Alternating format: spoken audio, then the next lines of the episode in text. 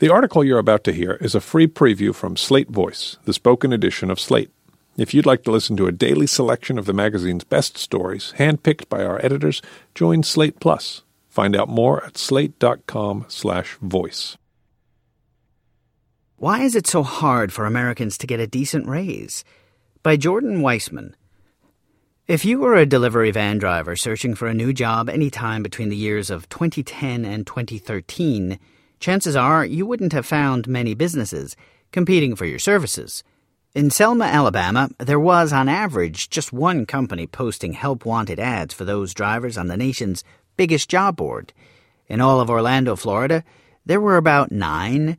Nationwide, the average was about two. The situation for telemarketers wasn't great either. In any given city or town, approximately three companies were trying to hire for their services. Accountants only had it a little better. Roughly four businesses were posting jobs for them. Those numbers are based on the findings of a new research paper that may help unlock the mystery of why Americans can't seem to get a decent raise. Economists have struggled over that question for years now. As wage growth has stagnated and more of the nation's income has shifted from the pockets of workers into the bank accounts of business owners. Since 1979, Inflation adjusted hourly pay is up just 3.41% for the middle 20% of Americans, while labor's overall share of national income has declined sharply since the early 2000s. There are lots of possible explanations for why this is, from long term factors like the rise of automation and decline of organized labor, to short term ones such as the lingering weakness in the job market left over from the Great Recession. But a recent study by a group of labor economists introduces an interesting theory into the mix. Workers' pay may be lagging because the U.S. is suffering from a shortage of employers. The paper, written by Jose Azar of IESE Business School at the University of Navarra, Ioana Marinescu of the University of Pennsylvania, and Marshall Steinbaum of the Roosevelt Institute, argues that across different cities and different fields, hiring is concentrated among a relatively small number of businesses, which may have given managers the ability to keep wages lower than if there were more companies vying for talent. This is not the same as saying there are simply too many job hunters chasing too few openings. The paper, which is still in an early draft form, is designed to rule out that possibility. Instead, its authors argue that the labor market may be plagued by what economists call a monopsony problem, where a lack of competition among employers gives businesses outsized power over workers, including the ability to tamp down on pay. If the researchers are right, it could have important implications for how we think about antitrust, unions, and the minimum wage. Monopsony is essentially monopoly's quieter, less appreciated twin sibling. A monopolist can fix prices because it's the only seller in the market. The one hospital in a sprawling rural county can charge insurers whatever it likes for emergency room services, for instance, because patients can't go elsewhere.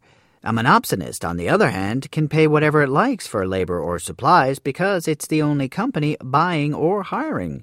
That remote hospital I just mentioned, it can probably get away with lowballing its nurses on salary because nobody is out there trying to poach them. You don't have to look hard to tell that we live in a world where many employers have extraordinary leverage over their workers. Just read about the grueling, erratic, computer generated schedules low wage workers are forced to navigate, or the widespread proliferation of non compete agreements.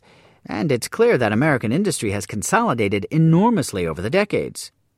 Years of mergers and the rise of exceedingly profitable superstars like Google and Facebook have concentrated economic power in fewer corporate boardrooms, and research suggests that America's transformation into a life size monopoly board may be cutting into labor's share of the economy. But studying monopsony has traditionally been tricky for economists because they lacked good data that would let them analyze broad trends specifically in labor market concentration. The new paper hops over that hurdle by using a trove of data from CareerBuilder.com which publishes about one third of all online job ads in the country. Even for economists who are paid to worry about it, industry consolidation sometimes has its upsides. The team looked at the number of companies advertising jobs in more than two dozen different occupations, from nurses to accountants to telemarketers, in each of the country's different metro and non metro areas between 2010 and 2013. They then calculated local labor market concentration using the awkwardly named Herfindahl Hirschman Index, or HHI, which antitrust regulators use to analyze the effects of mergers on competition. What they found was a bit startling. The Department of Justice and Federal Trade Commission considers a market with an HHI score of 2500 or more to be highly concentrated if a merger between two wireless companies left that little competition for cell services, for instance, there's a good chance the government's lawyers would challenge it. In their paper, the authors find that America's local labor markets had a whopping average HHI score of 3,157.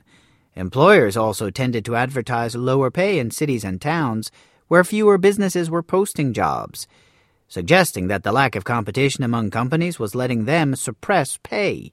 According to one of their calculations, moving from the 25th percentile of labor market concentration to the 75th percentile would lower pay in a metro area by 17%. The degree of concentration and the effect on wages tended to be worse in smaller towns than major cities. Places like Alpena, Michigan, and Butte, Montana had the least competition among employers, while New York, Chicago, and Philadelphia had the most. It also varied by occupation. Equipment mechanics, legal secretaries, telemarketers, and those delivery drivers faced some of the most highly concentrated job markets. Registered nurses, corporate salesmen, and customer service representatives had some of the least. But overall, the problem looks pervasive. If the U.S. really does have the sort of widespread monopsony problem this paper documents, this paper documents it would be one more important point on the constellation of reasons workers have fallen so far behind this century. It would also change the way we need to think about certain public policy issues. Take the minimum wage. The classic argument against increasing the pay floor is that it will kill jobs by making hiring more costly than it's worth. But in a monopsony afflicted world where companies can artificially depress wages, a higher minimum shouldn't hurt employment because it will just force employers to pay workers more in line with the value they produce. The same goes for collective bargaining. In the perfectly competitive labor markets of economics textbooks, labor unions are basically dead weight that make companies less efficient. In a world where a small clutch of businesses do most of the hiring, unions may actually fix a broken market by giving workers more sway. Then there's antitrust. Today, when regulators are evaluating a large merger, they tend to think about how it will affect the prices consumers pay. If two health insurers merge, Will Americans end up paying higher premiums? If a wireless company eats its rival, will our cell phone bills shoot up? In principle, the government's lawyers can also consider what corporate consolidation will do to workers, but that tends to be a backburner issue. This paper's findings suggest that Washington needs to think more carefully about how mergers can impact the job market, not just on the national level, but in specific cities and towns, where the marriage of two smaller companies could have a big local impact. Of course, this is just one early study, and like most economics research, there are questions to raise about its technique. It's possible, for instance, that nurses or accountants are offered lower pay in cities where few companies are hiring because the economy isn't very good there. That's an especially big concern since the paper draws its data from the early years of the post recession recovery, when employment was still quite high. Its authors take various approaches to try to account for this but they may not be foolproof. Harvard University labor economist Lawrence Katz told me that he suspected the findings about market concentration and wages were directionally correct, but that they may be a bit overstated because it's simply hard to control for the health of the labor market. They are getting at what is an important and underexplored topic, using a creative approach of using really rich data, he said. I don't know if I would take perfectly seriously the exact quantitative estimates. Still, even if the study is only gesturing in the direction of a real problem, it's a deeply worrisome one. We're living in an era of industry consolidation. That's not going away in the foreseeable future.